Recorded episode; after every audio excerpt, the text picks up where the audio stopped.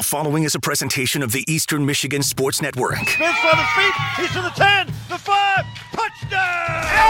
Oh! oh, what a tackle! Evans up the middle to the 5, into the end zone. Touchdown, Eastern Michigan. Straight from the 734. It's the Blue Cross Blue Shield Eastern Insider Podcast. Presented by The Fowling Warehouse. Your weekly chance to get in on the action. Now, let's send it to the guys on the inside of it all Greg Steiner and Tom Helmer. That's all that needs to be said. We're through homecoming week. Yeah. It was a blur. It was a great week, but I'm exhausted. As well, you should be because there was a lot more going on than just homecoming football as they put in everybody into the Ring of Honor. Oh, for Oh, it was a great ceremony. It was great to have all those guys back. Well, yeah, Boykins and Gervin and and all these folks that were back. It was an unbelievable collection of basketball. What struck me, and it, it might have been Reggie, our videographer, said it to me. He goes, "You know, Greg's been here for almost everybody that's getting inducted. Not Gervin, Not but a- Gervin, a, lot of that group. Yeah. You've been here. I didn't get to see Dial or Boykins. I did spend a lot of time with Derrick. Uh, he came by Friday night, and we spent out probably half hour together just for the upcoming podcast interview that we'll we'll hear. But oh, it was so great to have those guys back, and a lot of them looked like they could still play yeah, too. yeah.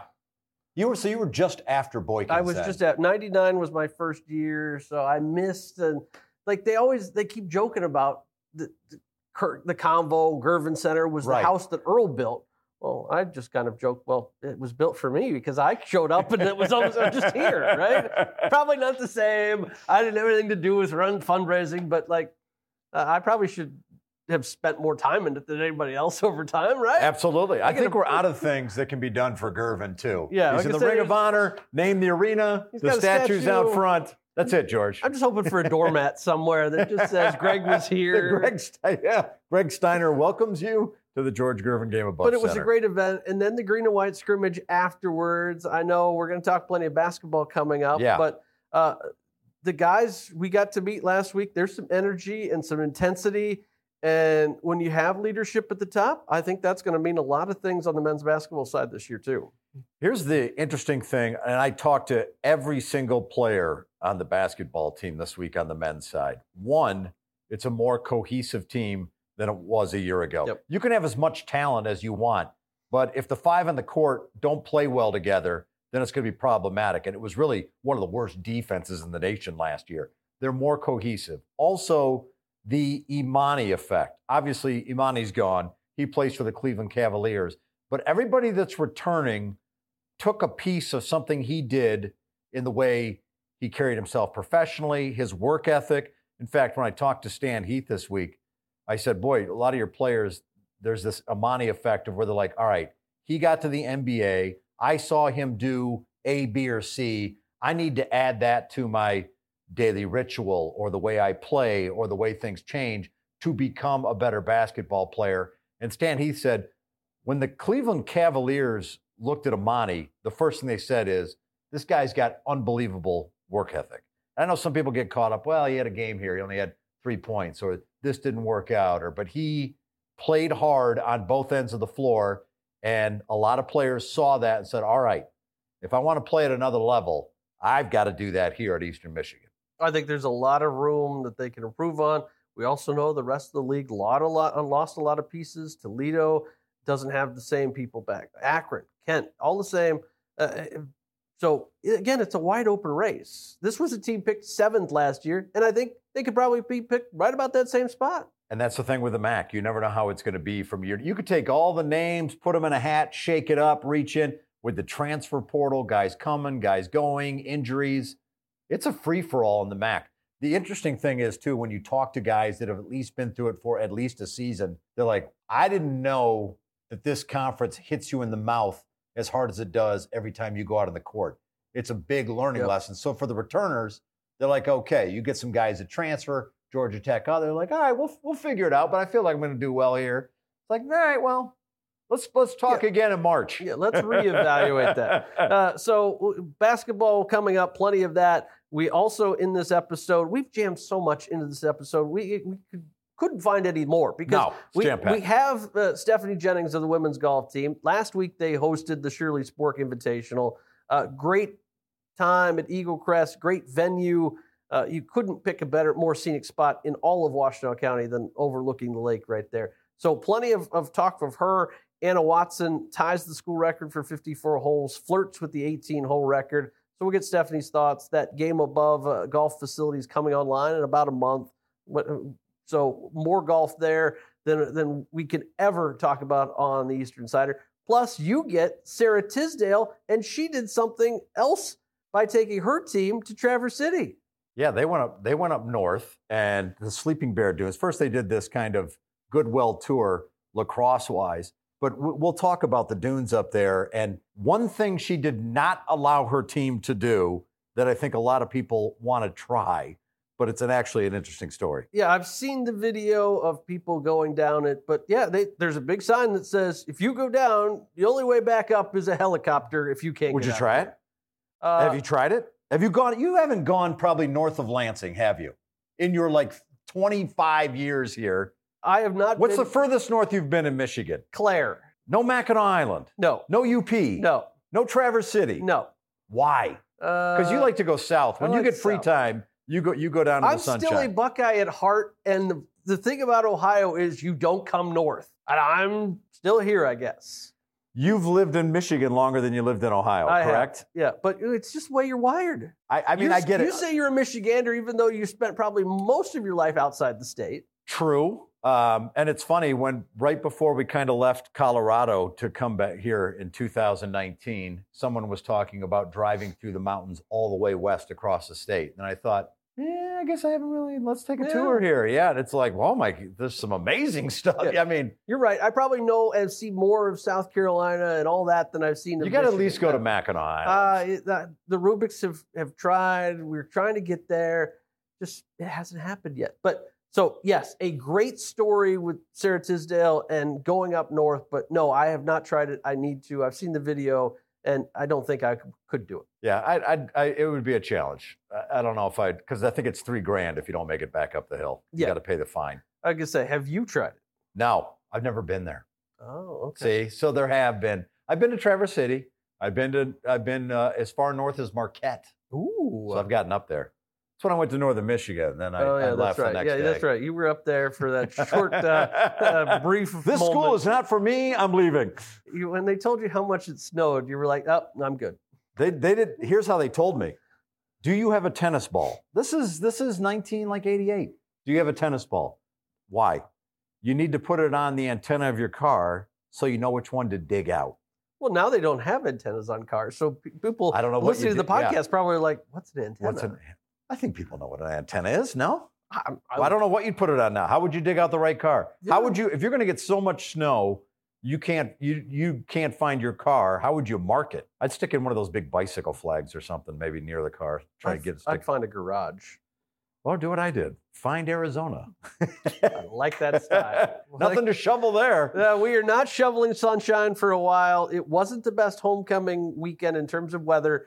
But uh, it was a great weekend for a lot of different reasons. The result on the football field, people in the stands, parking lot. Uh, but the only thing that matters is Eastern's three and three and a chance to pick up their fourth win and inch ever closer to bowl eligibility this week.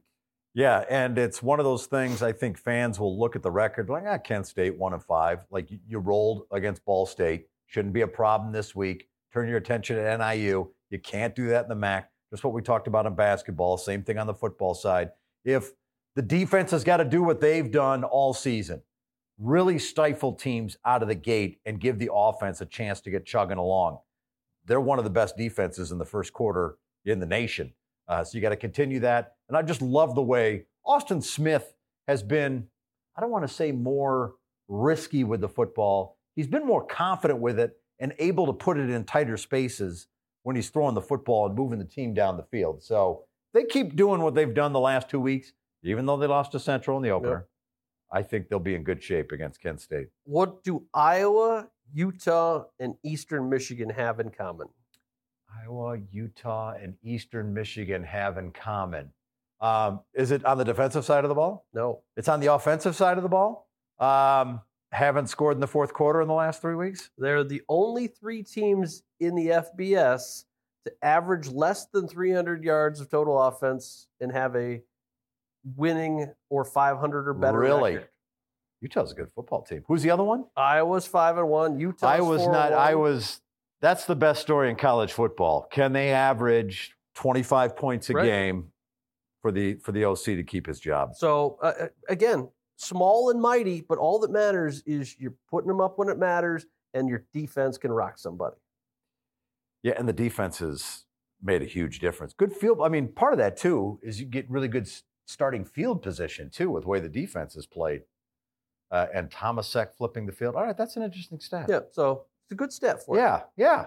Utah, Iowa, and us. and us. Okay. We've had a. It isn't like we've never gotten over 300 yards. We've done it a couple times. correct. Just averaging, Yeah, yeah. and we're only one of two schools in the country not to have hit 400 yards of total offense in a game this year. yeah, I don't know if that's in our, our quiver this year or not. I don't know if we're The we're not- other- the we're other not comp- built for shootouts. Yeah, the other company uh, in the that one is uh, Nevada, and their record is not so good. And you're the the all knowing person here. Yeah. When's the last time a D lineman had an interception like Tim Grant Randall? It was uh, Grant Truman last year against CMU. Oh, I'm trying to recall it. It would have been here at the end of the season. Okay. Yep, he I had don't that. recall the play. He had that three sack game Yeah. on the final day of the year, and then had the pick. And oh, we forget how good Grant Truman was because he was overshadowed by Jose Ramirez. Yeah, the guy was out there just annihilating people. Turan Rosh. There's been a Oh, lot yeah. of great guys up front that have come through here. EMU has not had a interior defensive lineman earn all MAC honors in Chris Creighton's tenure. I think this year there's a possibility. Look at the way Tim Grant Randall's playing, Yeah, uh, the way Peyton Price is playing. They got a chance. absolutely. Absolutely. This defense should be getting a lot of accolades at the end of the season. They've played great football. They they have been playing great football. Uh, before we get to the interviews, your thoughts on what it needs for Eastern this week to pull off a win? I said it just a couple minutes ago. One of it is defense has got to continue to do what they're doing. And I give them all the accolades because even at Jacksonville State, when things never got started for the offense, I kept waiting for the throw in the towel moment where it's just like, whatever, drive down the like. Yep. If we can't score, I don't know why we're trying so hard to stop you. They never wavered in that. So love what the defense is doing. Offensively, I like how they've driven in the first drive of the game the last couple games. And it, part of it's getting Austin Smith started, some short routes, some swing passes. I like the way they've used the, as Rob Rubik calls it, thunder and lightning of Mhm. Samson Evans and Jalen Jackson. So I don't think anything needs to be fixed. You just need to stick to it and perfect it a little bit. But I like how much JB Mitchell has contributed to the offense over the last couple weeks. I like that Tanner Knue's healthy. I like that Andreas Poska is back. He makes a huge Yep. difference. Whether he touches the ball or not, the fact that he's lined up in He that tight end people. position makes a very big difference. So I like where we're at. I like the bringing back the stack 'em approach. It well worked well last year Right. to get to that big nine win. You just took moment after moment and stacked them, and they've taken it upon themselves this year to, to really bring that back. Absolutely. You just got to let's I'm all in on the Creighton philosophy. Let's worry about this week. Yep. You're home, noon kickoff, Kent State.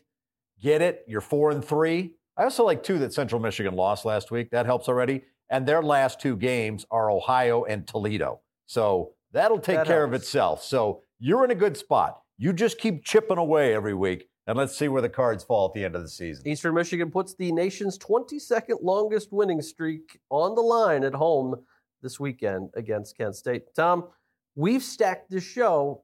We need to get to the interview. It's fully stacked. So let's get to it. Let's get to it right after this. Sara Tisdale, Stephanie Jennings, and Coach Creighton, all here on the Eastern Insider, presented by Blue Cross Blue Shield and the Fowling Warehouse. Are you ready? Ready to find the right care that works for you?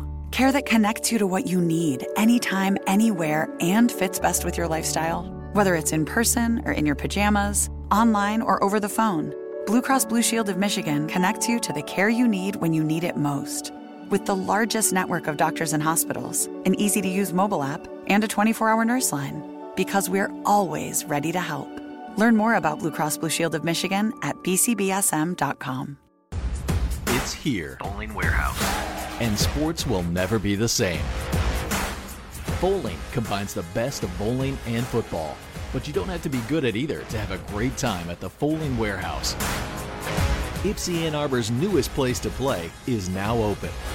20 lanes, two bars, over 100 beers. The Fowling Warehouse at the corner of Washtenaw and Golfside in Ypsilanti, where everyone comes to play. There's only one place in the state of Michigan that takes you straight inside the locker room. And that's the Eastern Insider Podcast. Your chance to get in on the action, bringing you more coverage than any other program in the mitten. Joining us now, Sara Tisdale, lacrosse coach at Eastern Michigan. And Sara, the first thing I thought of when I when I knew I was going to talk to you is it's got to be difficult to come into a university that never had lacrosse before and get the whole ball of wax started. Yeah, it definitely is. But you know, I think uh, the culture that we're building here really has allowed us to kind of feel like we've been here for a long time, maybe you know even longer than our, our very short two years. But uh, it's an exciting challenge to bring people you know along as you get them to know the sport of lacrosse and the amazing young women that play that sport. The interesting thing about lacrosse is, too, the men's game and the women's game are two completely different sports. I mean, the men's are playing with helmet and shoulder pads and more hitting. The women's game can be just as physical. They just don't get the equipment, really. you get a pair of goggles and a stick, and, and you wish for the best, right? No doubt, yeah. And that's the, you know, it's more different than like men's, women's ice hockey, more different than softball and baseball. You know, the they are almost two different sports. We have different field markings. You know, they cannot be played with the same equipment like you're suggesting. And so even if folks have some familiarity with the men's game, the women's game is very different to them. And they show up, like you said, there's no helmets on our young women. Uh, you know, there's very minimal padding. Uh, doesn't mean there's any sort of less of, of bloodshed or, you know, bruises. Uh, we have a player coming out of this weekend that has quite the shiner um, coming out. But uh, yeah, it's an exciting game. You know, I think some people might say that women's basketball has a little bit more about flow and finesse and maybe not the big plays like the slam dunks and things like that, you know. And so I kind of uh, equivalent women's lacrosse and men's lacrosse to women's basketball and men's basketball as, you know, some people just love women's basketball for that reason because you do get those finesse plays. You do get a little bit more teamwork and a little bit more working together to create some of the opportunities to score. And I think that's what makes women's lacrosse a really great sport. It's funny because lacrosse isn't really played fully all the way across the nation. By that I mean there are pockets of it, like Denver's a strong pocket for mm-hmm. lacrosse now. The East Coast is very strong for lacrosse.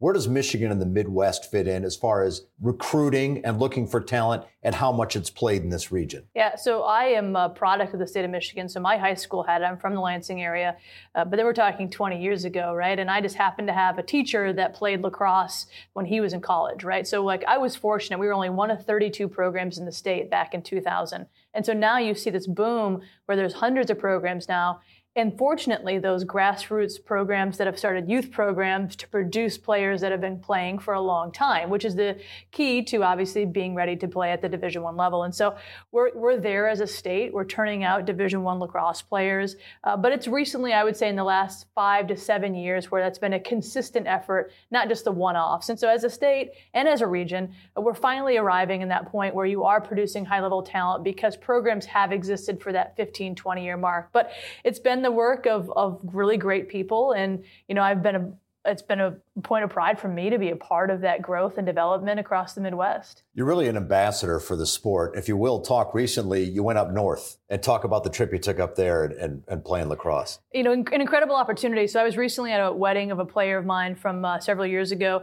And what we were talking about at that wedding was all those moments, right? The traveling opportunities, the, you know, the sleeping on the airport floor when your flight gets canceled, those kind of moments. That's what we were talking about at that wedding, right? With all of this person's former teammates. And it really made me think and reflect about what our role is here. Not only to be competing for championships, but exposing our players to really unique and amazing opportunities along the way. So on our roster, we have less than a handful of players from the state of Michigan. And so for me, I love this state and I love everything that's about it, especially once you get you know, north of Gaylord and you get into you know the up, up north parts of the state. And so for us to expose our players to up north Michigan and Traverse City in particular, that's where we were, what is a cool opportunity for us just to share those moments together and then go out and compete together as a program. So we were at Traverse City. We went to Sleeping Bear Dunes. Uh, for any of uh, anybody that's listening, you know what it's like to get to Sleeping Bear Dunes and you get to that first bluff and you think that you've made it to the top and you realize you still have such a long stretch to go before you even get to see Lake Michigan. And so very humbling for a lot of our players. Uh, they absolutely loved it. And just being uh, able to walk around Traverse City, see Lake Michigan, we watched the sunrise together as a team. You know, just some of those really cool moments that I think are instrumental in building a culture that other players want to be a part of in the future.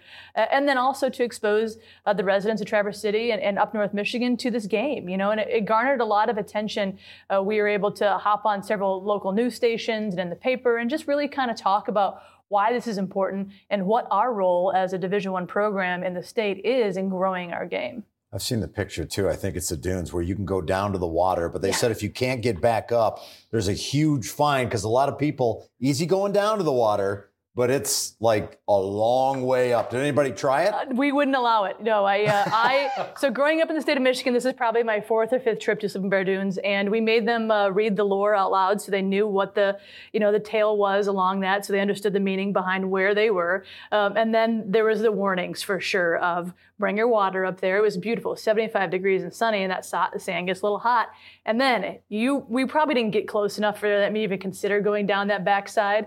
But I said, you're paying out of pocket if you have to get airlifted back up. And I said, you all think that you are Division One athletes, but it's very humbling to see, like you said, looking down, you're like, oh, I can do that. And then the idea of coming back up that sand, uh, they learned very quickly how, how difficult it was to trudge through sand. So. Have you ever tried it? Have you ever tried going down I've the water? Not, no, no. Yeah. Even when I was younger, I did not. And uh, I, have been out there. I've gotten all the way to that point where that decision would be made, and I, I know my limits. So as we continue to talk about you being a ambassador too, you guys have an interesting game coming up against Michigan.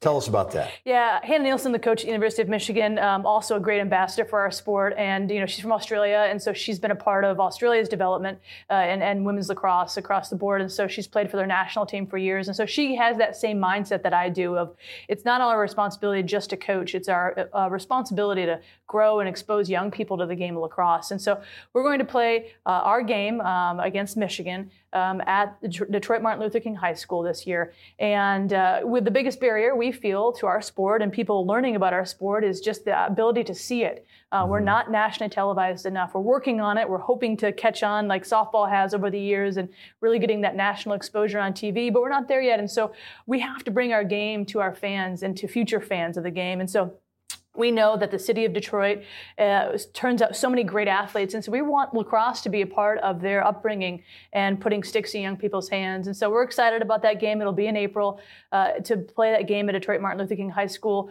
uh, and expose uh, you know young people in the city of Detroit to our amazing game. The nice thing, Sara, with that sport too is the barrier of entry is: do you have a stick, maybe some goggles, and a ball? There's not a lot of equipment needed to play the sport, but as you said, a lot of people just need to see it for the first time. Like, oh, like for you, when was the first time hmm. you saw it or got into it and you're like, yes, this is my sport? Yeah, I so I often tell people that I think the women's lacrosse game is is combining the best parts of some of my favorite sports basketball from an offense and defensive zone perspective. You have middies that are playing both sides, right? Um, ice hockey because of the flow of the ball, being able to see lanes, right? And then obviously people think of soccer, right? The number of people on the field is very similar. The positions are similar, right? So if you combine all three of those sports and maybe somebody's favorite sports, parts of those sports, you get women's lacrosse. And so for me, when a stick was put in my hand, uh, it was really an incredible moment because I knew that I could draw upon my basketball knowledge and and really put it into the you know field of play in lacrosse. And so uh, for me, I was an attacker many years ago. I don't really do it much now, um, but uh, I just really fell in love with the game because I was able to draw upon my experiences growing up in the Midwest and playing basketball and yeah. playing soccer. It's funny. My daughter played all the way through high school, and the thing I found interesting is parents didn't yell at the officials or the coach a lot because they didn't know what was going on. In fact, my daughter got called for dangerous propelling in a game and I went up to the official after the game. I go, "You called a penalty?" She goes, "Yeah, dangerous propelling." I go, "Yeah, I'm not questioning the call. I just don't know what it is. If you could tell me." And she explained. I go, "All right," but for the most part, the parents are like, there were whistles, and I'm like, I'm not going to argue that call because I'm not 100% sure what's going on here. But there's a lot of that. You got it, yeah. And and uh, parents do a lot of lot of clapping, a lot of cheering. You know, not a ton of coaching because they didn't grow up playing the sport. You said right, so they're they're short on opinions of what's going on right, on the right. field, which uh, is never a bad thing as a coach or as an official. Uh, but you know, more and more people are getting exposed to the game, and so I do expect that to change slightly. But you said it, like the, our rules are evolving because we are getting bigger, faster, and stronger as right. a sport, and so our rules rules are constantly changing um, for reasons to keep the game safe, and so we are able to play without helmets um, for the years to come. But do you think it will get to a? point? Do you want to see the women's game get closer to the men's? Would you like to see more contact, more of that physicality, or do you like where that sport is right now? I love where we're at right now, and I I will do everything in my power to uh, to keep it that way. Uh, I do not want us in helmets. Um, there's actually been studies shown that women's lacrosse, you know, players in helmets increase the uh, um, the rate of concussion. And so for us, I want to keep our game how it was. Uh, I think we're in a great place. Uh, I'm actually rolling on to a three-year term on the NCAA rules committee, and so I find myself in an interesting position of being really fully invested in those rules. not a position I don't necessarily think I would raise my hand for, but I'm happy to serve. And uh, I want to keep our game safe and I want to keep us out of helmets, and I want to keep our, our game fast and fun for the, the young women that are playing it. Sara Tisdale, thank you so much. Yeah, Appreciate your time. Opportunity. Appreciate it.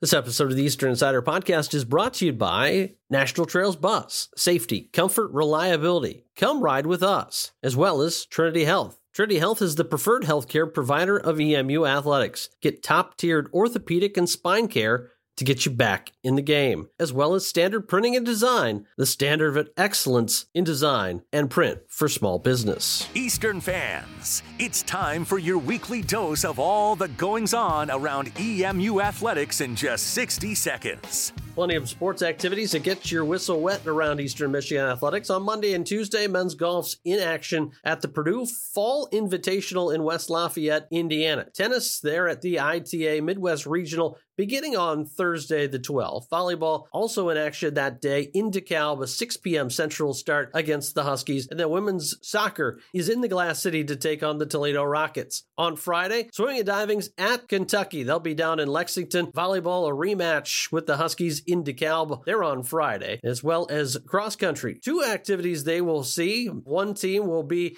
in College Station, Texas, the other in Bowling Green, Ohio. And then on Saturday, it's women's rowing. They're at Michigan State. Lacrosse has their fall ball play. They're down in Louisville. It's also football against Kent State, a 12 p.m. noon kick. And then on Sunday, we wrap up the week. Men's golf at the Georgetown Intercollegiate and soccer hosts Western Michigan. To find scores, schedules, or tickets, visit emueagles.com. Shirley Spork was quoted at once for saying the best thing about golf is you have 18 chances to be brave. We're joined by head coach Stephanie Jennings of the women's golf team. 18 chances to be brave. Your team, over a course of 54 holes, was certainly that this week at the Shirley Spork Invitational. How proud of you are of your finish are you of your team? Well, with uh, a 292 and a 293 in uh, rounds two and three with this tournament, um, you know, those are some of the best scores we've had this season. And um, to, you know, see them keep fighting out there for every shot, for, you know, really honing in on their game and, and knowing the golf course that we know. And, you know, I said to them this morning, I'm like, let's just tear this golf course up like we've never teared it up before. And, you know, Anna definitely did that. And, you know, Riley wasn't too far behind. And I know Greeny had a great round. And, you know, everybody just kept trying to push through, you know, whatever was maybe struggling out there. They just kept fighting and, you know, made some great shots. So. You, you mentioned uh, some uh, great scores. Uh, 292, ninth lowest score in program history. It's the best since last year. You had a 291. It's also the fourth best two day total 54 hole round since the team shot the school record 880 back in 215. So uh, it's been almost uh, eight plus years since a team has gone this low. That's doing something for a group that's still a majority of now upperclassmen starting to get there after you've played so many underclassmen for a while. Right. Yeah. It's it's really been a work in progress. I mean, ever since you know we came back from COVID, and um, just to have Sophia's back, Paige's back, Riley and Gabriella, who you know coming in as freshmen, you know really meshing well with the team, and then to see Anna and Green um, and Alyssa, who have been playing all through these last years, um, keep staying consistent with their games. It's it's nice to get this back, and I look forward to what we can do in the spring. We buried the lead for a little bit. Anna Watson able to go out and shoot the lowest 54 hole round in school history. Anna goes out, shoots 72, 71, and a 68 5 under. This is something that we've known for a long time she can do this and it was putting all the pieces together on her home course it, it was and uh, side note we switched out our clubs this week um, we noticed that the clubs she had been playing were probably a little too heavy for her, and we we brought her old clubs back because she had been playing the five iron for the last couple tournaments and really hitting it well, and just made the exec- executive decision to put her old clubs back in. It just brought a new breath of life into her, more confidence, and uh, she did she she just went out there and did it. And you know her putting's amazing. She's a great putter obviously. She made so many birdies almost won the golden yeah. duck award. And uh, so yeah it was it was wonderful to just see her. And she just has such a great demeanor on the course. I think that's the thing is she never lets herself get flustered. She's one of those kids you you just kind of root for as nice as they can be. Her parents are always out here maybe a little divine intervention too. We've, There's usually we, some we've, of that. We've yeah. seen some uh, uh, those of the cloth come out yes. to support her. Uh, but you you talk about your team and as a whole. I mean, this is a group that you you add uh, Riley this year and you get two players back, I mean, not everybody has that luxury of all of a sudden recruiting two people that are already on their roster to come back. Mm-hmm. Yeah, and talking to like BG, they're going to lose five people this year. Thankfully, I'm losing two, but just to have the core group back that I have that I kind of started with three years ago, and to have that that core group and adding Riley and, and Ella and I just think um, there's some great things to come with this group of of players. You've had a solid start to the year already this fall. I know the fire after a, a bad taste in your mouth as the way the MAC championships closed last year. How much has that motivated this team to change and be different? Yeah, it's um, there was a lack of just team spirit and team camaraderie last year, and um, for whatever reasons, this year they're rooting each other on, they're supporting each other, they're you know, doing things outside of just our normal team stuff together, which I that's what you want in a team is that they kind of bond in a way that's more than golf. And uh, I just I see it when they're practicing. I see it when during the tournaments, and they're cheering for each other out on the golf course, and and that's really what's making this team better. Um, you know, every tournament we want to beat the other MAC schools that are there. I know we didn't beat BG and Western. Um, however, we got got a nod on Ohio, Akron, Central. So putting some more wins against them is even better for us. As an alum of this program and somebody who this one means more to than just, it's not just a job to you, it's the place that you helped start. How much does that also add pressure to you to make this succeed? It, it does. You know, I, I feel this is where I am and this is where I want to be. And every team except for Kent has a chance to win the right. MAC. And uh, we're all vying for that chance. And we're all, you know, wanting to build the teams that are going to give us that best chance. Um, you know, that that's my motivation every year. And, and with what we have coming forward in the future with our facility, everybody raves about our golf course. You know, we, we have everything that we need here to really keep building this team and be a, a, true championship team. Here with Stephanie Jennings, you talk about that new building coming next door, and uh, we are probably a little over a month and a half away from probably getting occupancy into that GameAbove uh, Golf Performance Center when you see the growth of it, the change of the landscape around here, and knowing that it's finally about to happen after seeing blueprints, how does that change your just outlook every day coming and seeing that place grow? Well, when you got coaches coming to you and saying, "You just really made my job more difficult," you you know you got something going right here, um, and it's it. Once we can get the exposure out there, and, and even even having all these teams here see it and realize, you know, what Eastern has to offer. Um, who knows who may transfer? Right. Yeah, especially in this transfer. day of portal access, yep. anybody at any time could say, oh, I like that place a little better. Yeah.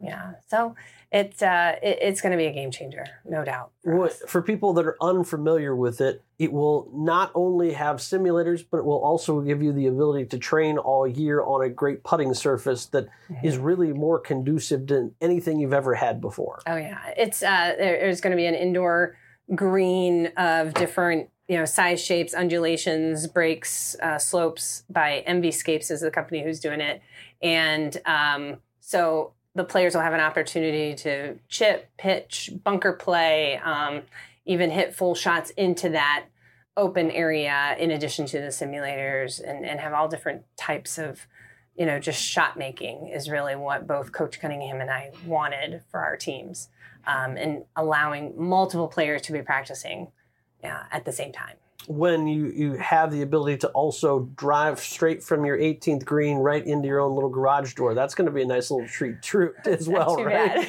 I mean, not everybody has that luxury. Just come right in, yeah. you, you, you, look at this uh, golf tournament and the Shirley Spork. We just wrapped up the sixth tournament edition of it and what it's grown into, more and more teams each year. What do you think Shirley would say about how this event has grown? I, I, think Shirley would just love that, you know, seeing all these young women, you know, how dedicated they are to golf and, and the coaches themselves, you know, she, she was a coach, she was a teacher, um, and just seeing how we're all, you know, growing the game or, or making the game better. Uh, and, and through these young women who will hopefully go on and, and, you know, one of my talks during the tournament was we all have a gift and our gift is golf. And if we can share that gift with many other people and help them learn the game and maybe they find some good out of it or it, it does something in their lives that's that's i think what shirley would love to see and, and see that we're getting more and more young women playing the sport. Even though we lost her maybe just over a year ago still in the hearts and minds of a lot of people. You've got a a duck on your water bottle. But uh, I know there was a nice thing on social media not too long ago about the Solheim Cup that they were even honoring her memory, weren't they? Oh yeah, big duck stickers on the bottom of every uh, bag of the Solheim Cup, the USA team, the Solheim Cup in Shirley's memory, and uh, just them trying to remember her spirit and remember, you know, her. Uh, cheering for the teams every year. At, she was always there at the Solheim Cup um, so uh, Stacy Lewis, the captain, she always she wanted to keep that memory alive with with her ducks because Shirley loved ducks. Shirley loved ducks. Well, we appreciate your time. You get to go south from here after enjoying this tournament and you'll stay in warm weather because you're off to the Bahamas to play Ooh. at Atlantis. yeah, White Sands Invitational. This uh, is going to be that's, amazing. That's not a, a, tournament that's easy to get into either. No, I, I'm going to give a little bit of credit to my my counterpart at NIU, Kim Kester. She connected me. But yeah, some of these tournaments are very hard to get into, and uh, there's going to be a great uh, variety of teams there, anywhere from Kansas State to Troy to Delaware. I mean, so we're going to have a great group of competition at, at the Bahamas. I know if people are out there and want to join you, they can go on to emueagles.com right now because there is a way that the Bahamas and Atlantis are giving away a trip. If you want to travel with the Eagles, you can go on and register right now. It's a trip valued at over five grand. There so go. go. online right now, get Sign your up. name in, and come cheer us on. You can be in the beach with the Eagles. Yes. Steph, appreciate your time. Congrats on the finish, and congrats and best of luck the rest of this fall. All right, go Eagles. We continue on our podcast right after this quick message. You're listening to the Blue Cross Blue Shield Eastern Insider Podcast, presented by the Fowling Warehouse, the only show that brings you all things Eastern all the time. Now, let's get back to the action with Greg Steiner and Tom Helmer. Eastern Michigan got a homecoming win last week over Ball State. They turned their attention to Kent State this week. Coach Creighton joins us. Always a great feeling to leave homecoming with a victory. More importantly, the way you're able to stifle the, the Ball State Cardinal at the end defensively, getting that interception after you'd uh, eaten a lot of clock it just a feel good performance all around, offensively, defensively, and even special team. Yeah, it felt really good on Saturday, um, and you know, I've mentioned a couple times was really pleased with how we responded, you know, after Central Michigan, and that started, you know, back last Tuesday in our preparation, uh, the, the focus and the desire to get better. I mean, all of it was just really good. And then, so it felt good, you know, to play a three phase game um, on homecoming um, against an opponent that, you know, wanted to win that game badly, as, as did we, and to come out um, victorious. However, you know, watching, watching the film, you know, and, and getting ready to, to be with the team on, on Sunday, you know, there's, um, again, a lot that we need to, to work on and, and improve and get better at. But, you know, part of being your best is figuring out how to win games, you know, on game day. And our guys did a good job with that. Yeah, finding ways to win Uh, you look at it, you built that early lead, 17 3 at one point, using uh, the running game and the, the passing game to get effective. JB Mitchell, first career touchdown pass for him. We've seen it kind of start to more and more him come into his own. But last week, seemingly, it was his right time and getting both feet down for that score. Yeah, I um, when I saw it with my blind eye, I I, I thought that they were going to call him out of bounds. But when you go back and look at it, he had a foot down and was a great catch, great route. My my favorite part about that is that you know he and Austin and the other quarterbacks. I mean, if it's not every day after practice, and if it's I don't know how many days out of the summer, but like you know that's the end that's near to the building, right? And so that's the end zone in which they work, and obviously both sides. But it just seems like they are throwing fades into that end zone right there all the time. And uh, so it was pretty cool to see those guys connect on that. Samson Evans gets the record all by himself now. Eastern Michigan's all time leader in touchdowns at 32, passing Gary Patton. And I think it's uh, fitting he did it at home on homecoming. Uh, we know the story of Samson, but he talks all the time about it's a team game to get into this this point and have that record. Uh, speaking of homecoming in that aspect, lots of familiar faces back, plenty of former players to celebrate.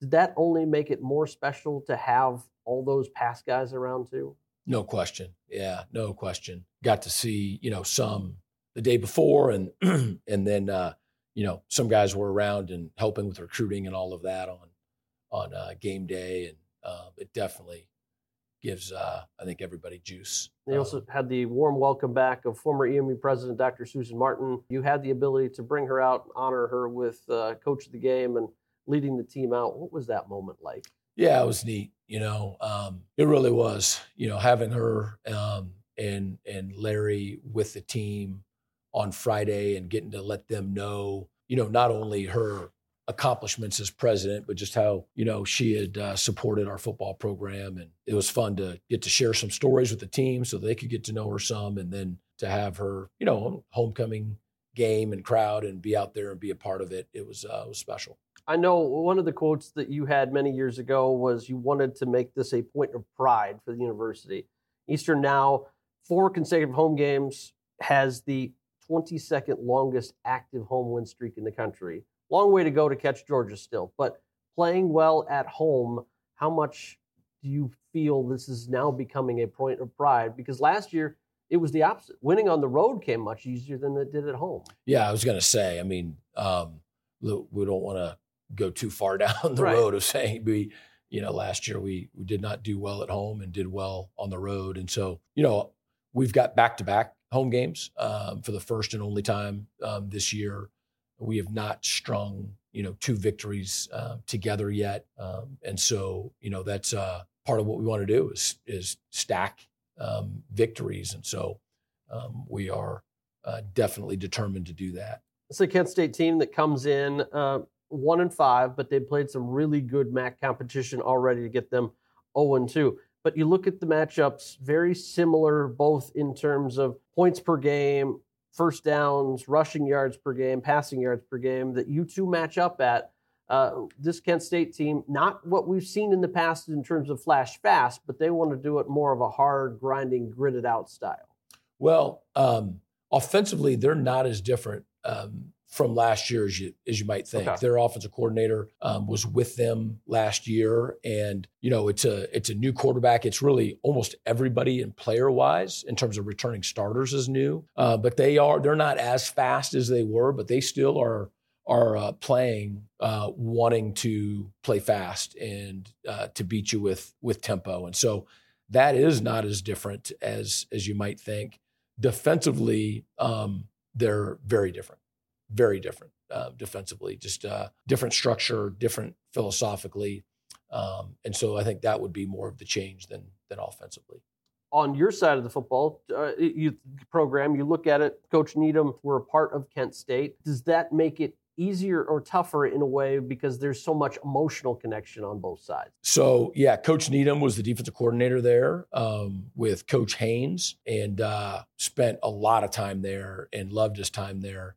I think most of the people as that you know works, especially in the football program, are, are different now and whatnot, and the players. But uh, and then yeah, um, Coach Bo Alexander, our defensive ends coach, um, is an alum and um, and, a, and, a, proud alum as he should be. So I, I think it'll probably be uh, a little extra special, you know, getting to play uh, Kent State for both of those two. And then let's take it away from football just for a minute. Look at there's this national talk in a lot of ways of people in calculating at the end of game situations, kind of knowing when to take a knee and when not. If you flip on Sports Talk Radio today, I'm sure everyone will be listening to it after what Miami went through over the weekend. But do you have like a book or something that tells you when you should follow to take knees versus handing off and how end of game situations like that? Yeah, yeah, yes. Um, it's really become in vogue in the last few years. You know, they call it the book, and and it is. It's something that you know it's almost a service that you have a company that puts together um, uh, plans, de- you know, depending on who you're playing and statistically how you match up and all of those things.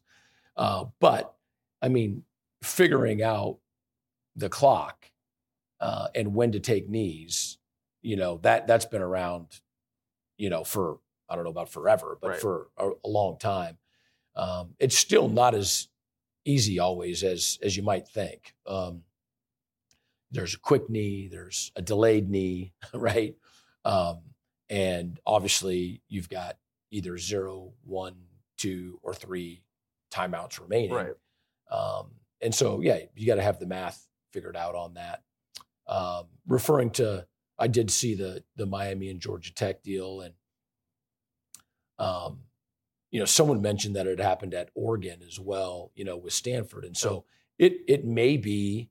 Um, I don't I don't know Coach Cristobal, and I think he was an offensive lineman, and and one of our guys mentioned, you know, it might be just, you know, philosophically doesn't believe in right. taking knees, yeah. you know, just you know, in terms of, you know, going backwards or anything like that. I mean, I have no idea, um, you know, why, you know, they did what yeah, they did. No, just um, was curious, and in your kind of how that all breaks down because I don't think there's probably a better play in football than, than the kneel down because you, you know you're walking off with a game ball. We call it the prettiest play in football. It is. You always are, when you're taking it, is you're either going to the locker room for halftime yeah. or you're taking a win. Yep. Coach, we appreciate your time this week. Best of luck against Kent State. Uh, we know the Eagle Nation will be out there at full force, early kick at noon, uh, which means an early Eagle Walk to get everybody out for. Yeah, oh, it'll be awesome. Be a great day, and we're excited. There's only one podcast in Washtenaw County that takes you inside the athletic department every single week. The Eastern Insider Podcast, your home for all things Eastern all the time. This has been another edition of the Blue Cross Blue Shield Eastern Insider Podcast, powered by Learfield. Tune in every Monday for new episodes all year long. And don't forget to visit emueagles.com slash podcasts, SoundCloud, Apple Podcasts, or your home smart device for all of our episodes on demand.